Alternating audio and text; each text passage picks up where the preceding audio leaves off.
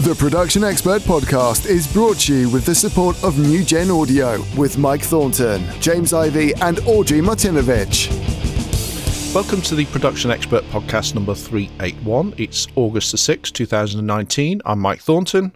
I'm James Ivey. And I'm Audrey Martinovich.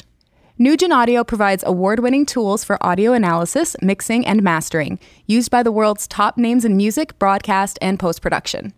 The NUGEN Audio Focus Bundle is a suite of plugins designed for stereo enhancement and low frequency control.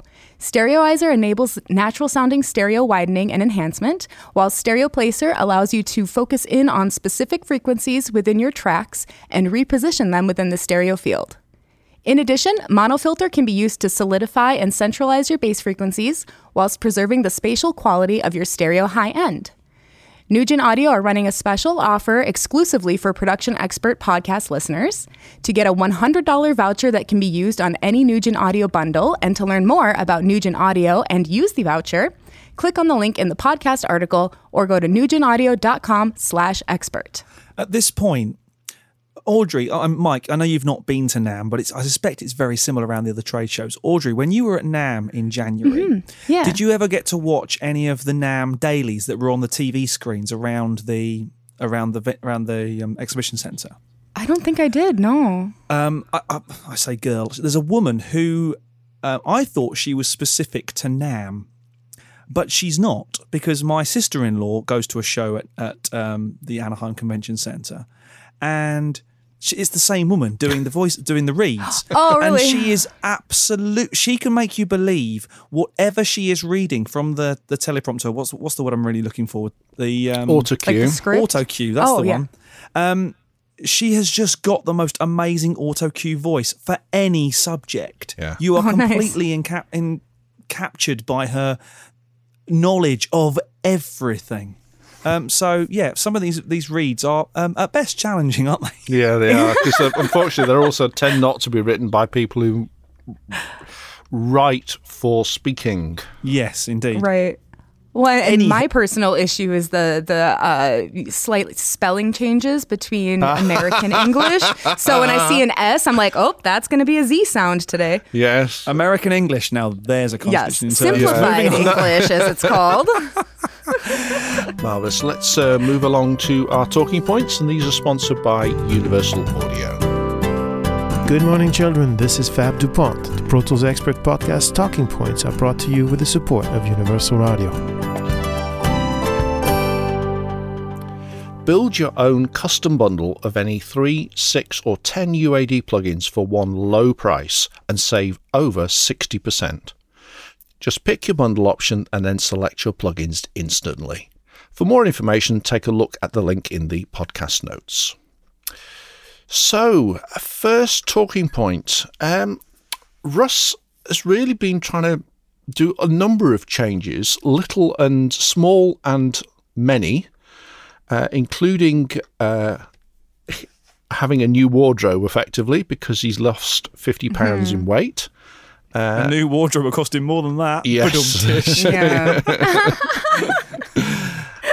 and also trying to be more um, efficient with his use of time.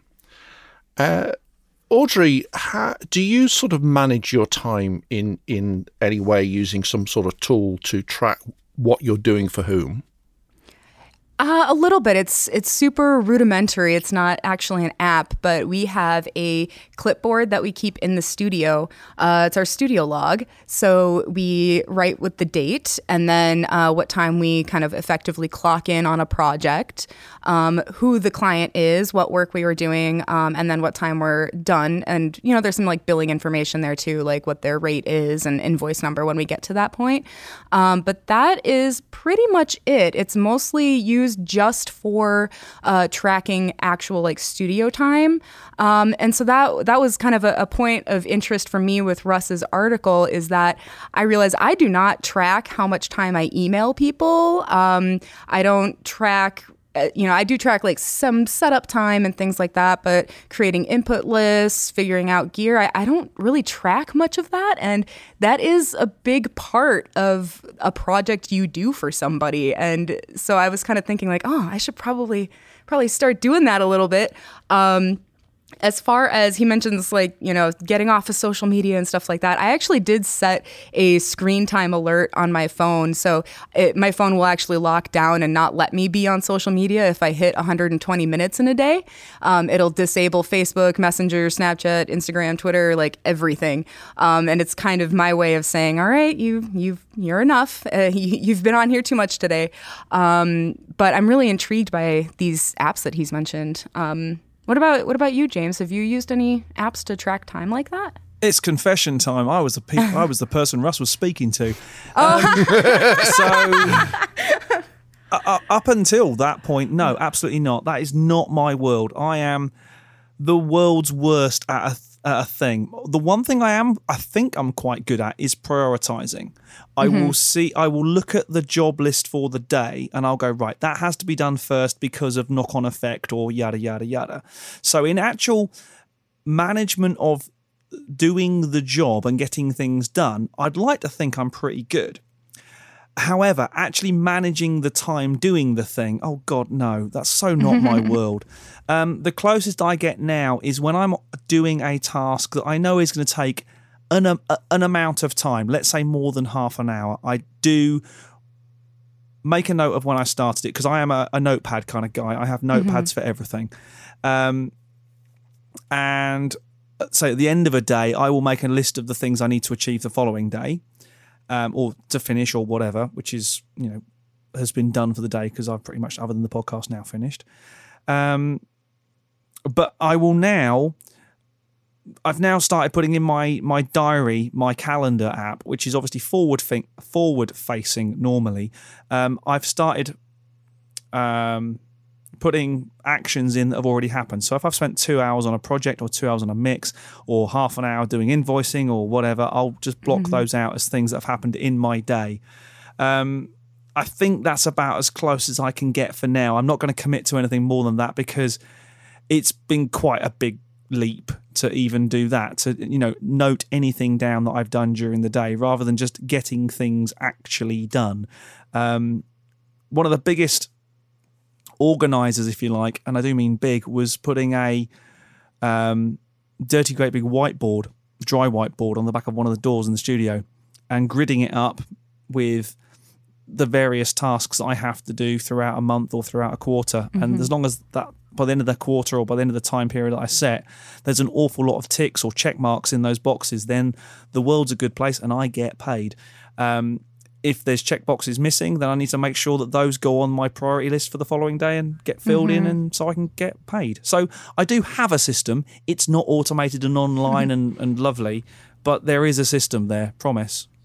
Well, and I like that you you mentioned prioritizing because I have found myself saying, um, you know, if I'm in a place where I'm kind of procrastinating, like, oh, I don't have time for that. I don't have time for that. Um, and I've tried to change that thinking to say it's not a priority right now.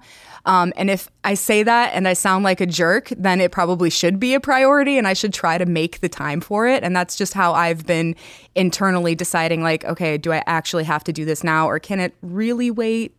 You know, that, that kind of thing. Do yeah. I run up to deadlines? Hell yeah. Because I think right. that's what, as creatives, I think we do. I don't know anyone in our industry who do, doesn't not leave everything to the last minute, but certainly run up to deadlines on things and say, right, right it has to be submitted at four o'clock. Therefore, I'll actually submit it at three forty nine, um, fifty nine even. Just run, run close, closer. Um, but I think I don't think that's through anything other than I want this to be the best it can be, and the very best it can be is the last moment at which it can be right. it, if that makes sense. Mm. Um, so yeah, I'm desperately trying to be more organized in my studio business life as well as in my mm-hmm. studio creative life. Um, I've also put some other systems in place to, you know, track um, track clients. I'm, I'm not as far as like you know, kind of CRM, um, customer relationship management, or anything like that yet.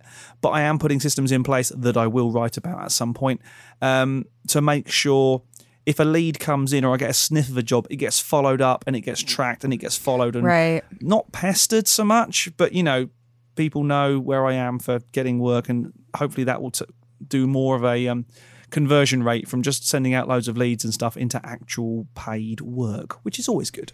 No, uh, that's a very good point because you know so often we just concentrate on the job in hand, the booking that we've got, but if we don't, as as freelancers, if we don't actually try and follow up and and effectively chase upcoming work, you know, then ultimately the diary is more than likely to become somewhat empty because Isn't the phrase "you're only as good as your last job"? Oh, absolutely. Yeah. But but but I think to do again that has to do mar- largely do with the the quality of what you do, and of course our industry is so small that if you make one make mistake, then yeah, it, the word gets out. People remember the the mess ups, the screw ups. Um, I think one. I think one mistake is forgivable depending on how you resolve that mistake. Absolutely. Right. I, yeah. I think at that point, the story might get. We out, all but make the cl- but mistakes. yeah, but the client Mm-hmm. will know how you got out of got out of jail. You know, And the, um, we've all been there, as you say. We, we've all Mm-hmm. had those moments of, oh God, how am I going to get out of this one? And it's. Um, I, I've had it with, with, with repeat clients. You know, you think, oh my God, I've just lost a client who is really good, and they've come back because, it's well, you know, we all make mistakes. It's how how do you get out of them? How do you recover from them? So, Absolutely, because uh, mm-hmm. from my view is if you make a mistake, first thing you do is hold your hands up and, and own up. yes. The second thing you do is fix it, and then the third thing you do is you go the extra mile. So you don't mm-hmm. just fix it; you do more than, or you do something. And my view at that point is what the client remembers is not that you screwed up, but you went the extra mile to to fix it. What they go away with is a positive thought, a positive mm-hmm. recollection, rather than a negative re- recollection. So when they're talking about, hey, have you ever worked with that Mike Thornton? Well, yeah. He did, and yeah, there was a problem, and he made sure it was right, and he did the extra, and he did that, and he, and so, even though effectively there was a mistake, what they're talking about is the resolution and going the extra mile. And that's what I, I like people to remember, not that I made the mistake. a great phrase I heard the other day was everything up to the but is forgotten. Yes. And it goes, uh, say, in this particular case, it was I worked with that guy, Mike Thornton. There was a problem, but he fixed it.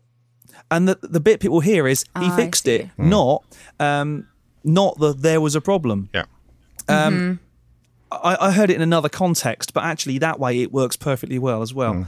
But um, uh, getting back to the whole time management thing and all that, we are, you know, we're not wired that way. We're not wired like accountants or lawyers or people who who um, g- get paid. We, I, I'd like to say we get paid on results, not by the time we put into it. Now, I I appreciate that that is not a 21st century business way of looking at what we do. And that's maybe something I have to get over as a quote unquote studio business owner rather than just someone who likes being in my studio. Because, hey, I do quite like being in my studio. I want my clients, as Mike just said, to have the best possible experience, even if I mess up, or I want them to go away and go, he did this, it was great, he went the extra mile on every project. Yeah. Because I want those customers to keep coming back and keep and keep liking what I do. Um, but there is definitely if you are going to be successful at this industry, and I, I don't very often use the word music and industry together because I don't believe that the two go hand in hand. Normally, in industry, the harder you work, the better you do. That is not necessarily the case in our industry. um, I think long term it is because the reality is the people who cut corners eventually will get caught out. yes, I, yeah, and again, I'll, I'll we get back to that. the I'll small with that. in you know this it's a small industry, but in the meantime, whilst they're getting away with it, it's very annoying, shall we say? Yes, and and, and the, the the scary thing about that is we all know these people who you go, God, I wouldn't work with them, and yet they're still working. Hmm. Right. But I wonder how much repeat business they get. Exactly. and I suspect it's not very much. And in an industry as small as ours, um, I, I'm continuously amazed at how many times through the miracle of social media, someone says, "Oh, do you know so and so?" So yeah, and I know I know them. I've done work for them, and you realise they're not even on your side of the planet, for example. So Yes. this is a very very small industry with a very small group of people who are who are at the the coal face making a living. Um, with systems like Russ has in play has put into place, and you know simple systems. We're not talking about incredibly expensive computerized data tracking of you know we're not talking about um, an Amazon warehouse here. We're probably talking a couple of people at most in a space keeping track of what they're doing. Um, it's not difficult. You just have to remember to do it. And that's one of the biggest things I'm finding that actually remembering to track and log what I'm doing once the system has been in place for a while and once it's it's not even something I think about. It's it's not even a habit. It's just something you do. You go, how did I ever live without this? And it's it's making those habits well, making them beyond habits, just making them part of the system, part of the workflow. So uh, yeah, I'm I'm still a work in progress on that one. I think. You know, I, I just heard a, an interesting like uh, a bit. I guess it was even if you can't do something 100% and you can only do it 50%, you're still 100% better off than you were than if you had just not done anything at all. So I th- I think that kind of goes back to Russ's point about these, you know, little little steps, you know, like um, I, I got a Fitbit because I realized that I was sitting in front of my computer all day and not even realizing where the day went. So this thing actually just reminds me to get up every hour, and I need that kind of reminder. And um, like Russ, I've actually lost a bunch of weight too, although I'm not as vocal about it as he is. Um, and it is just like a culmination of a bunch of little decisions like that, like realizing, oh, I have this habit of blowing off this kind of task that I have to do. Why is that? Should I just schedule myself two hours every Monday to do emails, marketing, client follow ups, like whatever? Do you actually have to put that on a calendar or is a list better for you or some kind of reminder in your phone? Like, I think finding a system that helps you get there, even if it's small steps, will eventually put you in a better place. Hmm. Monday morning tasks, I call those. Yeah, The absolutely. stuff, the stuff that I, I, I'm maybe not feeling 100% in my creative zone, in my Yeah. creative space at that point, but things just have to get done. Um, Exactly. you maybe have um, some emails have landed over the weekend, some stuff. I mean, Mm-hmm. um, I don't tend to work at the weekends anymore because, hey, I You've a family to look ha- after exactly. and be with. Um, and I've I had 14, 15 years of doing You put in your time. yeah, I, I've done my weekends, and I say before that I was in holiday camps and ships and stuff where you do, you worked seven days a week. So anyway, um, I, I, I try not to look too much at my phone over the weekend. Um, I still get my weekly report from Apple and say you looked at your phone nine million hours this week. I'm like, yeah. yeah, and then I see the number of social the, the, the social media portion versus the useful things portion. Right. Um, so what? Hang on, th- th- you're talking about something that I. What's this report from from Apple? Well, your your oh, your phone like screen time. screen time. All right. Uh, how how old's your phone, Mike? Uh, well, it's um, SE, so it's Quite a while then. yeah. I I'm on current iOS. I mean, Okay. I'm not. Well, it's not on- that old. On my Yeah, it's phone, in your and I, I suspect Audrey's as well. Um, Every Sunday morning, I get a report telling me um, how I did for screen time overall during the week, how I did per day, what I looked at. Was it social media? Was it actually useful apps? I can't remember what the term is they, they use. They Productivity. productivity. That's Yes. the one. So. Um, It tells you how many times you pick up your phone and Yeah. what the first thing is that you look at. It's all s- yeah. That that's always a big number.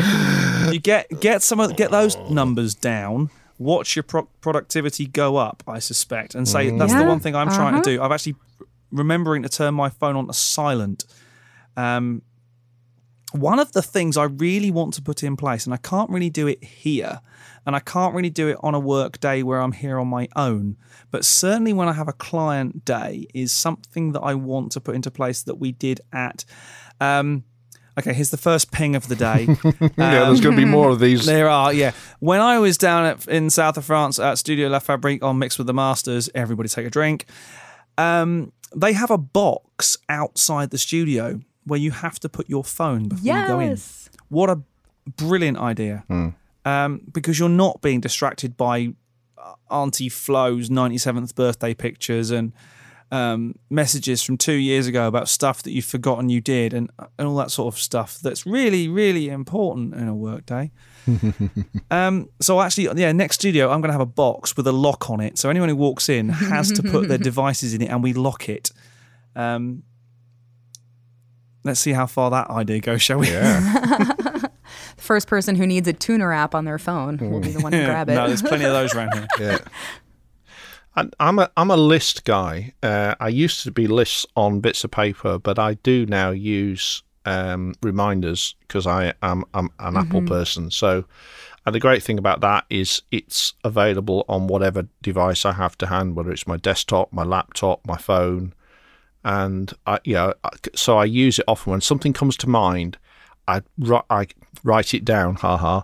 Um, I tap it into my phone or whatever uh, immediately, uh, and so that I don't forget. Because the one thing's if I'm, I've got to remember this, got to remember that, got to remember that, and of course you you're being distracted by trying to remember something. So even if I'm out walking, I'll often use Siri to basically so I can talk into my phone. Um, so I'm not having to you know stop and concentrate on tapping into my phone just get the get the thought, get the art, whatever it is, in the system, and then pick it up. But but I, I now have effectively two tasks based lists. So I have tasks for today, and I have tasks for this week. Uh, and my pri- my prioritization um, is I move things around the list. So the things that need to be done first are at top of the list.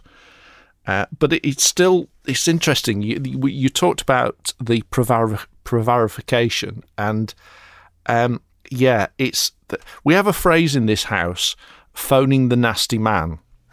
Now the nasty man is never nasty. I have to, but it's the phone call you just want to put off. No, no, I'll do it tomorrow. Right. I'll do it. It's that sort of that sort of thing. I, I need to ring the doctors, or I need whatever it is. It's and so, yeah, we've we've coined this phrase "phoning the nasty man." Uh, and as I say, if the person you're phoning is not nasty, that's it's just the phone call you just don't want to do, or whatever it is. You know that. Oh, I don't want to think about replying to that email. It's just I, it, I have to think and yeah. But but again, as you say, it's those. uh, So what I've done, started doing on my email app, because again I use Apple's Mail, is flags. So if there's something that needs f- that needs my attention on my email, um, I flag it. And again, that means I've got one folder that I can look at and scan down, thinking, yes, that needs attention. So if somebody emails me, um, that I need to think about a response because I don't like responding instantaneously, especially again, you know, coming back to the weekend and, and so on and so forth. So I will flag it, and then I will come back and uh, my aim is always to, you know, effectively to deal with all the the flagged emails and sort those out. But again, some of those end up being in the in the nasty man uh, category because I just oh don't re- that's a I'm gonna have to think about having to how I reply to this. That's a tricky one or whatever. But yes, uh, so for me that's how. So I don't actually do time management. Uh, in some respects, probably I should. I, I do get distracted, but again, you know, something crops up on the site that needs immediate attention, and obviously we've got content coming in that needs checking and and planning and scheduling, and so there's lots of things that tend to crop up during the day that are in quotes beyond my control. But again it's it- it's how i manage that so that i because yeah the classic thing you know the email pings and you stop what you're doing and you go look at the email. Nah that that I, I I deliberately made sure that my phone does not make noises when my when email and stuff comes in because I don't want to be distracted uh, when yeah and and because if you're in yeah if you're in the flow you're in creative flow the last thing you want to do and again I think that comes back down to putting the phone in in the box outside. You don't want to be distracted by uh, by messages, or, and again, this with this whole sort of electronic messaging, whether it's phones or Facebook or WhatsApp, um, whatever it is, there is an expectation now because it can be delivered instantly that people expect a response Yep. instantly. Mm-hmm.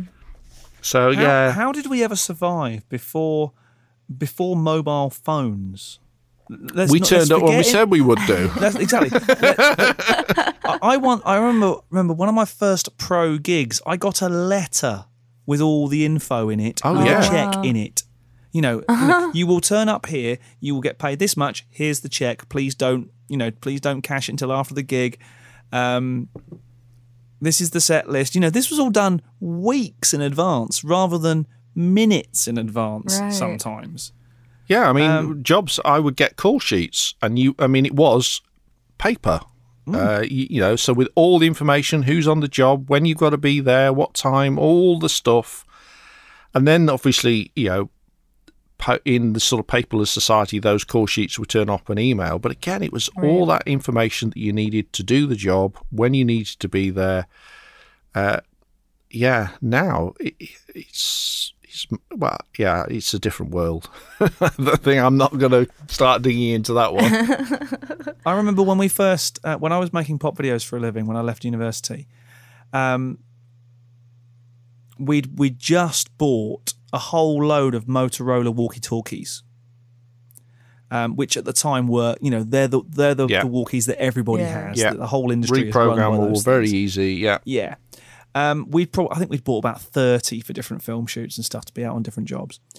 And it was just at the time when mobiles were becoming, everyone had a mobile. And it was also just at the time when everyone's mobile battery was permanently flat. because everyone in the film industry and in, in productions was using their was on their phone all the time. Um, and so we probably had another five, six, seven years of hiring out walkie talkies for videos because you could just it was instant. Whereas now, I suspect that that market has just vanished. The walkie talkie market, because everyone now has phones that do instant messaging or instant voice teleportation certainly- or recognition or certainly Like location shoots full of radios. I mean, you know, um, walkie talkies. You know, the the world needs dog, and it's like one of the sound departments because it's kind of vaguely audio. We get responsible for for managing them and booking them in and booking them out, and of course, people bring them back or they just dump them somewhere, and of course, they're charging them flat. over- yeah. Um, so there's certainly very much in you know in that environment, and of course they could you know when you're on outside broadcast or you you can tie those into you know the, the mobile trucks, uh, com systems, and all the rest of it, and it's it is still very much you know when you're actually on a job, it is still very much the the the verbal, the audio communication thing. I I, I suspect where things you know where the phone comes in use is is text messaging, you know, effectively silent conversations. yeah, WhatsApp and things like that. yeah. Uh, But it, it's interesting how you know technology. We we all say, "Oh, isn't technology a marvelous thing?" And yet, still we hark back. I mean, I I still. Uh, when I was at Sibelius, I would rather walk over to speak to someone oh yes. Yeah. than than pick up the phone and dial their extension or or you know send them a quick message. I would much rather go and talk to someone because there's no uh, there's no misconstruing exactly. the way that the message is going to be received. Because if, if someone is confused, they generally have that look on their face and they don't go they don't go diving off the wrong end of the handle when they don't quite understand what you mean or all those sort of things that we, we love social media for at the same time we hate it for um yeah let's go back to the old days of actually working with people again hey Yeah, absolutely. okay, I think we should uh, move along. Um, Audrey, what competitions have we got running at the moment? Over the month of August 2019, we have two special competitions you don't want to miss out on. We've partnered with our friends at Antares to offer the production expert community three chances of winning a copy of Antares' new AutoTune EFX Plus plugin worth $199. AutoTune EFX Plus provides so many amazing vocal tones that at times you'll feel as though you were using a VI or soft synth. This is a plugin that you'll want to experiment with both in tracking and mixing. For our next competition, in collaboration with Eve Audio, Production Expert is running a contest for a pair of SC203 desktop monitors, worth $699. SC203 speakers are the perfect solution for desktop placement in small studio environments. Featuring Eve Audio's unique micro AMT tweeter and passive radiator technology, these monitors pack a huge punch for their size. To be in with a chance of winning either of these competitions, follow the link in the podcast notes. Okay, second talking point uh, is all about audio production training courses. Uh, we've got so much free material out there. We produce quite a bit. Um, uh, there's obviously stuff all over YouTube, Facebook, and Google. So you know, we, we asked whether the paid options for training have sort of kind of had their time or not. Um, Charge your glasses.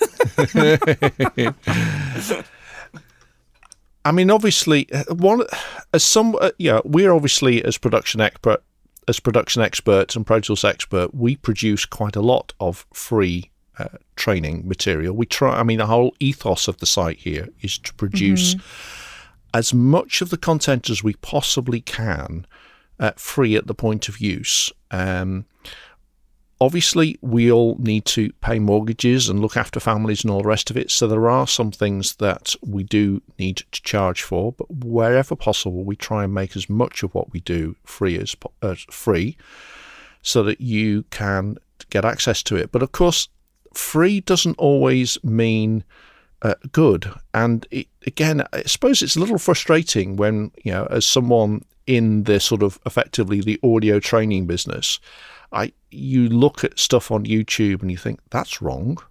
Mm-hmm. I wouldn't agree with that, and you think oh, this, you know, this is going out. People are, you know, people may well be taking this as as correct. Um, so yeah, it, it, I mean, it's like a lot of things as a consumer, you need to be aware that uh, you need to choose your your sources and uh, choose sources that you trust and respect, and other people trust and respect. Because of course, if you're going for training material, it kind of implies you're looking to find out and learn about something you don't know about.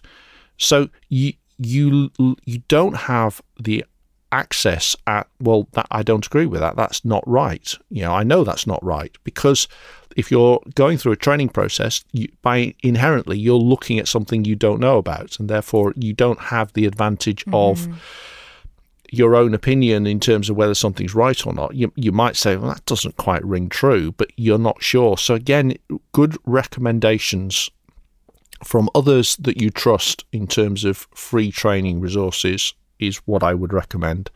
I would, of course, always recommend what we produce, but um, mm-hmm. Uh, that's a, slightly different thing. Uh, and so, yes, that certainly in terms of paid online uh, training, um, we as production expert have our premium tutorial um, content, most of which effectively you can access by paying one's a monthly subscription. And again, you're not signed up for a year, you're not making long term commitments. And then we've got obviously content from uh, people like PureMix, and then there's Groove 3. So there's a lot of material there. Um, whilst we're looking at sort of paid for content uh, in terms of you know, the likes of Groove 3 and, and PureMix, um, Audrey, where do you turn to uh, for training help in this sort of se- in this sort of area? So I, I mean, I, I do spend a lot of time on the production expert uh, websites. Um, yeah, I mean, as far as paid training goes, I I tend to be willing to pay for something that I would go to in person, um, just because I, f- I feel like that is a different experience where you can ask questions. It's more interactive, more hands on, or ideally it is. Um, and there there is something to having someone just in the room explaining and kind of going over stuff. Like I, I also did mix with the masters um, last Ooh. year. Who who did you who did you do? Uh, Sylvia did- Massy. Oh, cool. I went and cool. yes, attended with her. Um, yeah, and it was it was great, and and obviously that's a paid thing, and um, I, I feel like it, that was definitely worth every penny. Um, as far as yeah, I, I I would think that most of my casual stuff is either unpaid that I'm I'm uh, consuming, or um, is something like Waves will have a master class and uh, it's a sign up and RSVP kind of thing. So I think that even though that is free, there's that it's at this scheduled time. So there's kind of an incentive to like, oh, I have to go and do this now, less than just, you know, g- coming across something on YouTube. James, what about you in this in this sort of sector of uh, video tutorial type stuff? it's funny that you just said the word video as well. Um, do you remember before, back before DVD and back before online, there was a thing called a video cassette. Oh, What? No, I'm kidding. I do know what that is. Have you ever played one? I have, yeah, I do have a, I have a stash of random ones from my childhood that I have kept and have no way to play back currently, but I have played VHS before. Okay, so so as most of you will know, I'm actually a drummer um, with um, a a engineer producer's hat in disguise, um, and I used to buy tutorial videos. And I remember buying a set of three Dave Weckl drumming videos because it wasn't just about drumming; it was about tech and studio. And I thought, well, if a drummer's going to, uh, you know, a drummer whose sound I like is going to teach me audio tech stuff, that you know, win-win, winner, mm-hmm. winner, chicken dinner, and all that. and on the second of the three videos, he talked about this thing called sound level pressure, and I went, that that doesn't sound right. And all the way through this video, is going sound level pressure, sound level pressure. And I'm like, I'm sure it's SPL, sound pressure level. In the next video, he said, Okay, for all of you who've watched the first video, I'm so sorry. Uh, Oh, good. um, but of course, this was back in the day when you didn't do a reshoot for something like that. You just apologised back for it later. Um, So, a even the pros make mistakes. Um, but I mean, I I subscribe to a couple of things now, um, as well as us, because I'm because I'm trying to push my my dance music chops and and just you know kind of make myself a bit more EDM and loops and um, program drums and drum machines and all this kind of scary stuff that I used to go, "Nah, I don't like that. Um, one of the things I've actually subscribed to is a thing called Masterclass because there's two really good ones on there that are very music focused, um, sort of dance and EDM focused. One's by a guy called Armin van Buuren, uh, and the other one is by Dead Mouse. Oh. And I've worked my way through both of these, and they're really, really good, really interesting, very kind of hands on, very kind of this is how we do it type thing.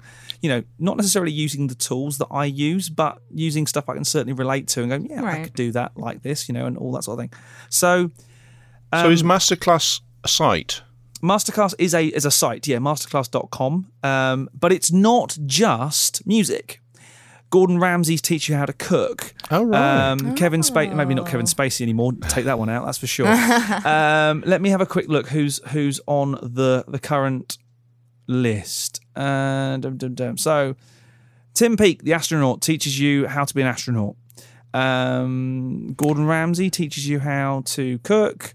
Natalie Portman how to act. Um, Steve Martin like how to do comedy. in- You know, some serious, some serious yeah. top end people on this on this list. I haven't worked my way through all of them because there's hundreds, but certainly the Gordon Ramsay one I quite fancy doing because it's Gordon Ramsay, and hey, um, there's another really one I'd like to do work, my way through, which is how to score for film by Uh, Hans Zimmer, I would have thought. Hans Hans Zimmer. Exactly. um, well, let's face it, it was Hans Zimmer or John Williams, and John Williams probably doesn't need the money. Actually, nor does Hans Zimmer. But anyway, um, so yeah, they're very they're very different. Then it's not all music tech. It's not all how to use a compressor to get a great bass drum sound. It's much more. Um, much more open than that because I'd like to say I, I, I think I'm quite good at working stuff out. You know, working stuff out, what sounds good, how to use this thing, and maybe for that I will probably look at the the tutorial videos that come with a particular product because normally, you know, they tend to get their own product right, don't they? tend Yeah. to. Ten- Um, and normally, if if they haven't done a tutorial, Eli's done one first. Um, so I normally know how to find those as well. But um, the uh, I don't want to give too much away about future articles, so I don't want to give too much about, about away about the other thing that I'm doing at the moment. But um, yeah, certainly masterclass is a good good protocol. If I want to learn a subject, not to learn a particular thing, not not to dive into the minutia of a thing, like what does that particular setting on this plugin do? That's definitely a go and look at the product manufacturer or go and talk to Eli normally. um, but I agree. I'm definitely. Uh, I, I like to go out to things and meet people and ask questions. I'm definitely the person who was always sat at the front, being the annoying one asking questions. Yep. Um, I remember driving. Um, from London to Oxford, which doesn't sound like it should be that far, but it's a good couple of hours, two and a half hours each way in bad traffic, um, to watch a free demo of Melodyne Oh. and sitting at the front, and the guy said, "I know you." I said, uh, "You know my voice." Um, Yeah. And it was only right at the end he sussed, and he went, "I'm so embarrassed." I went, "No, no, no, no. I'm, I should be the embarrassed one that I don't know this already." Um, and he was really good, and he went through a load of stuff and a load of kind of way more in depth stuff than he planned on going through. It was actually at SAE in Oxford, um, so that it was full of SAE students and me basically. but it was really good. I'd say I'm I'm much more. Uh, I, I want to kind of hear it from the person. I I think why I Yeah. like video as a as a Yeah. learning format rather than reading manuals and stuff. I've done my fair share of manual reading, and I think that's why I'm not so much. Okay, let's move on to formal education, which was the sort of next section of the article. Uh, and if we can fairly briefly outline our our own formal education. Um, Audrey, did you have a formal education in this industry? I do actually. I um, have a degree in recording and music technology uh, from a college that's actually sadly no longer around in Wisconsin. Um, and then I have a degree in entertainment and media business. So that. Yeah, thank you. Um, well, those those, I mean, those complement very each other or each other very well in um, you know being an owner of the studio. Um, that being said, I do get a lot of people who ask me if that is the best way to go for them, and honestly, for me, it was just because it put me in front of the gear. It put me in front of people who knew the answers to questions I was going to have, um, and so that was a the audio portion was a two year degree. Um, and yeah, I met a lot of really amazing people, and I mean, even just for the networking alone, it, it was pretty worth it. So, what about you, James? I went to the School of Hard Knocks. No, um, no, I did my degree at what is um, now London Metropolitan University, was then London Guildhall University. And one of the best things about going to Guildhall was when people say, "Oh, Guildhall," you go, "Yeah, just Guildhall," because there is, of course, the Guildhall School of Music and Drama, which everyone thinks I went to. Right. Um, okay, thank you for I- clarifying that one. but I didn't. um, uh, and then, but I, I would say I probably did. Okay, I did my degree. I finished it. I got a degree. I have the piece of paper. You know, I didn't actually turn up to wear the silly hat because I was away working. But hey, um, but I would say my first year I attended ninety nine percent of lectures. Uh, in my second year, midway through, I had started working in pop video production and probably attended mm, let's go 55 60% of lectures and by my third year i was working full-time in the industry so went to bugger all lectures and i'm really surprised i actually got my degree but i did because i attended all my coursework on time. Um, but by that point i was working in the industry. So yes i did do a degree but i wouldn't say i did a degree if you know what i mean. I i was very much I went to I came to London to to move to London to be in the scene. Now at the time I thought I was going to go much more into the straight music performing thing, which obviously I've done for many years.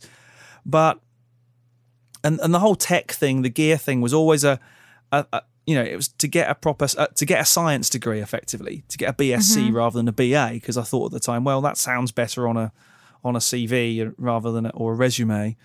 Um, but I, I think I've I've pro- it's probably opened a couple of doors for me, but certainly, I mean, my degree was technically called music and instrument technology. Um, the particular college I went to, or part of the university I went to, which was was previously known as the London College of Furniture, um, and it's where basically, if you tune pianos in the UK, you probably studied there. Wow. Um, they had a big instrument, early instrument restoration facility, like harpsichords, clavichords, that's pianos, cool. all that sort of stuff. Um, lots of kind of lutherers and luthiers uh, making um, all sorts of acoustic guitars and electric guitars. I actually did did a module on building bass guitars, uh, building snare drums, building all sorts of instruments and studio stuff. At the time, I actually wasn't all that into the studio thing because I was spending most of my time in the studio and other places. So I didn't really concentrate on that at college. I wanted to do all the other stuff, get my hands dirty and get the woodwork tools out, things like that. Um, so yes, I, I did officially do a degree, but I wouldn't necessarily say I gave it my all. Should we say it? uh, It it got me where I needed to be, which in my Right. opinion was London. Um, and I'm still here for now. Somehow, well, uh, back in day, everybody take a drink. um, I did an apprenticeship. Uh, I wasn't academic enough to do uh, a degree. I, I, mean, academically, I, I had a, a sort of um, roller coaster. So at one stage, I was academically very doing very well, uh, and then suddenly I had a dip, and I had my dip at the beginning uh, of my A levels. you found girls and beer, didn't you? No, neither actually. uh, basically, I decided that this this academic stuff wasn't going to have any practical use, uh, and that probably really says it all. Um, so I, I struggled with A levels, um, but I managed to get one E, which is all I needed to get into an apprentice uh, with get into an apprenticeship scheme at Marconi's. Yeah, the original inventor again, another company, etc. That is no more, but um, obviously the, Mar- the yes, that same Marconi who d- who invented radio, um, and I did uh, a technical apprenticeship. So I I got what we call in the UK an HN, an ONC and an HNC. So these were vocational qualifications rather than a degree. So they were a peg down, if you like, in terms of uh, academic standard, but obviously much more practical. And of course, I, I was studying in college part time, well, sort of in blocks of 10, 12 weeks, and then spending blocks of time uh, in the industry. So the first year I, I went through the Marconi training school. So learnt to do technical drawing the Marconi way, learnt to do soldering to military standards, etc. Oh, Because wow. again, Marconi's is you know different parts of Marconi's will make uh, space and defence.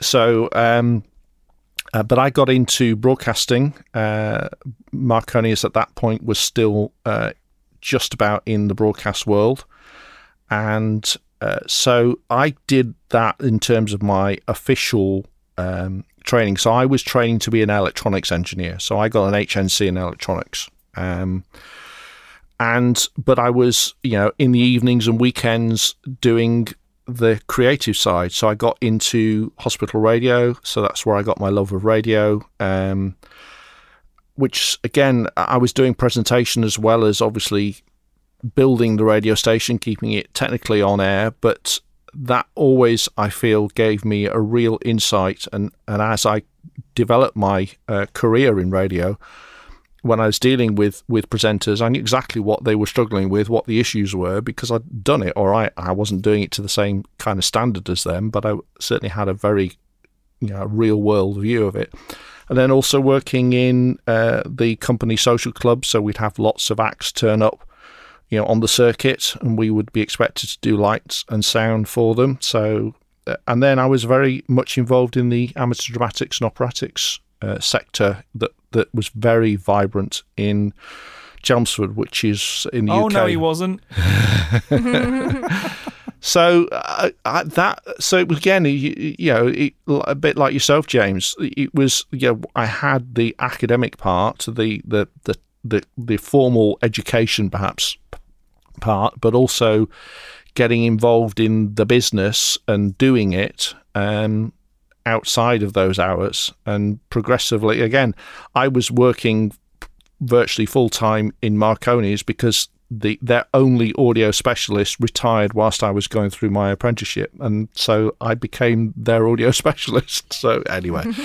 And then um, so that that really set me up uh, and I don't regret it. I don't regret not having a degree. Uh, I feel that my vocational qualifications and and my track through with doing everything else has, has set me up very very well. Okay, uh, looking at the clock, um, we are um, whittling on someone. We are. so, uh, okay, let's move along. The Pro Tools Expert podcast is created using Source Connect Now from Source Elements. Register now for your free account at now.source-elements.com. If you've ever tried to do interviews over the internet with apps like Skype, you will know how hit and miss the audio connection or quality can be. Even on a good day, it isn't really good enough for a long form interview. We now use Source Connect Now, which offers ISDN equivalent quality audio using a Chrome browser. No software to install. Get yourself a free account by following the link in the podcast notes down there. Can I? I haven't done it for ages. Please, can I? Please, just please. Go on. Mm-hmm. Please. It's time for Find of the Week. Sponsored by RSP Audio Solutions. RSP Audio carries every great audio interface on the market from brands like Universal Audio, Focusrite, Apogee, Avid, Burl, Antelope, RME, and more. Not sure which interface to buy? Then RSP's team can help you find the perfect interface to fit your workflow and, most importantly, budget. You can either shop online at the link in the podcast notes or you can contact their team with any questions you might have. James, what's your finding this week? Right, you're all expecting some extremely expensive rack mounted thing with lights and stuff like that, yes, right? Because that's well, normally this what week, it is. this week, I shall not disappoint you. Um, I got back from my holidays to find waiting for me um, a rather lovely Antelope Audio Goliath HD Gen 3. Yummy is all I can say. Um, uh, there's several articles going to be coming about this baby because, quite frankly, it's stirred up quite a um, a level of discussion online mm. thus far. Um, but from an audio, sonics, and operation point of view, it is quite glorious. I am talking to you via it right now. Um, it, you know, it's everything that I've come to know and love from Antelope. It's really easy to use. Um, there's a lot going on. It's as complex or as deep as you want to go with it. Um, it ticks several boxes for me from a um, recording, mixing, tracking, and trying to make videos showing how to do all these things because it's actually technically quite demanding sometimes to do what we do from a point of it's all very well doing the recording, but doing a recording of doing a recording and showing it is quite difficult sometimes. Um, and devices like this, where you can route everything to everything else in triplicate and capture everything with or without effects and all that sort of stuff, is very, very handy. So, um, yeah, I've, I've literally scratched the surface of it, not literally, because that would be oh, no. damage. Um, but it's very, very nice. Um, yeah, plenty of articles to come off the back of this thing. It, it's filled in my last rack space. oh dear. now what I have to do is buy some more racks. exactly. Bigger studio. Oh, Audrey, that, what? that'll be next. Yeah. Audrey, what's your finder this week? Uh, my find is something that's actually uh, a little old. I guess it's been available since 2012. But uh, on the last time I was on the podcast, Julian recommended uh, Neumann Recording Tools app for me. Um, I do a lot of choir and orchestra and like classical ensemble recording. And this is an app that is uh, supposed to help you figure out your optimum mic array setups for stereo recording. Um, so there's this graphic Um, you open up the app, and um, there there are actually two tools. One is the recording angle calculator, and there's a gain and level calculator, which I have not played with yet. Um, but the recording angle, you basically you set up your mics um, where the ensemble sounds good um, to you anyway, and um, then on the app you can adjust how close your mics are to the ensemble, and it gives you like a little readout of what degree your mics should be at, and uh, kind of shows you the you know where they're going to be picking everything up. You can switch between uh, whatever pickup pattern you're using. Um, if you're in XY Blumlein, um, you know it, it, it's pretty. It's a pretty cool little little thing, um, and I'm just kind of starting to play with it a little bit. Um, I used it yesterday. Yeah, yesterday I had a, a small orchestra recording, and I set up my mics, and I thought, oh, you know, I'll just see what how my current setup looks like on the app and you know see if i need to make any adjustments or anything based on what the app tells me. And um, everything looked good there. So you know happy that my instincts of doing my good old xy uh, tend to work. Um, but i thought it was a cool thing and it's gonna you know kind of prompt me to experiment with some other mic configurations that i maybe have not tried as much. So thought it was kind of interesting. Mm. oh yeah. What about you mike Well, uh, we both want to know mine is um, my new shed. Uh, Hooray! He's a man with a shed at last. yeah, last. well, yeah, but I should I should probably preface this by n- it is not a workshop, it is not a studio, it is a storage facility, uh, and I do stress facility because it's not small. We had two sheds that had more than past their um, sell by date. Uh, they were. Uh, rotting almost literally. We'd gone through the floor in a couple of places on one of them. The roof was uh, disappearing. Uh, when we lifted the sheds, we found that um, rodents had uh, made beds in underneath shelves and underneath the shed. Anyway, I'll, I'll spare you the rest of those details. But um, so we now have one brand new big shed that uh, that now occupies that same space, uh, and I've just f- pretty well finished putting everything back in it uh, today. Uh, so no, its storage facility definitely is. It describes its uh, size and uh, its requirements. Nice. Men in sheds. Oh, and yes. girls in sheds as well, but it's a phrase rather than a thing. Yes. Yeah. I have a church. I don't have a shed yet, anyway. Uh, which is looking spectacular, by the way. Oh, thank you. One of the best things about social media is that obviously we can keep up with the, the stuff that's going on in church, and by that I mean your new gaff. Yes. It looks amazing. Thank you. Yeah, it's it's coming together, and it has to in a month or less. So, How do yeah. the bells sound? You know, we actually went up to the bell tower uh, this weekend for the first time. We we had to get an extension ladder to be able to reach because the access point is, um, I think, 18 feet off the ground. So even yeah, the extension ladder barely works to get all the way up there.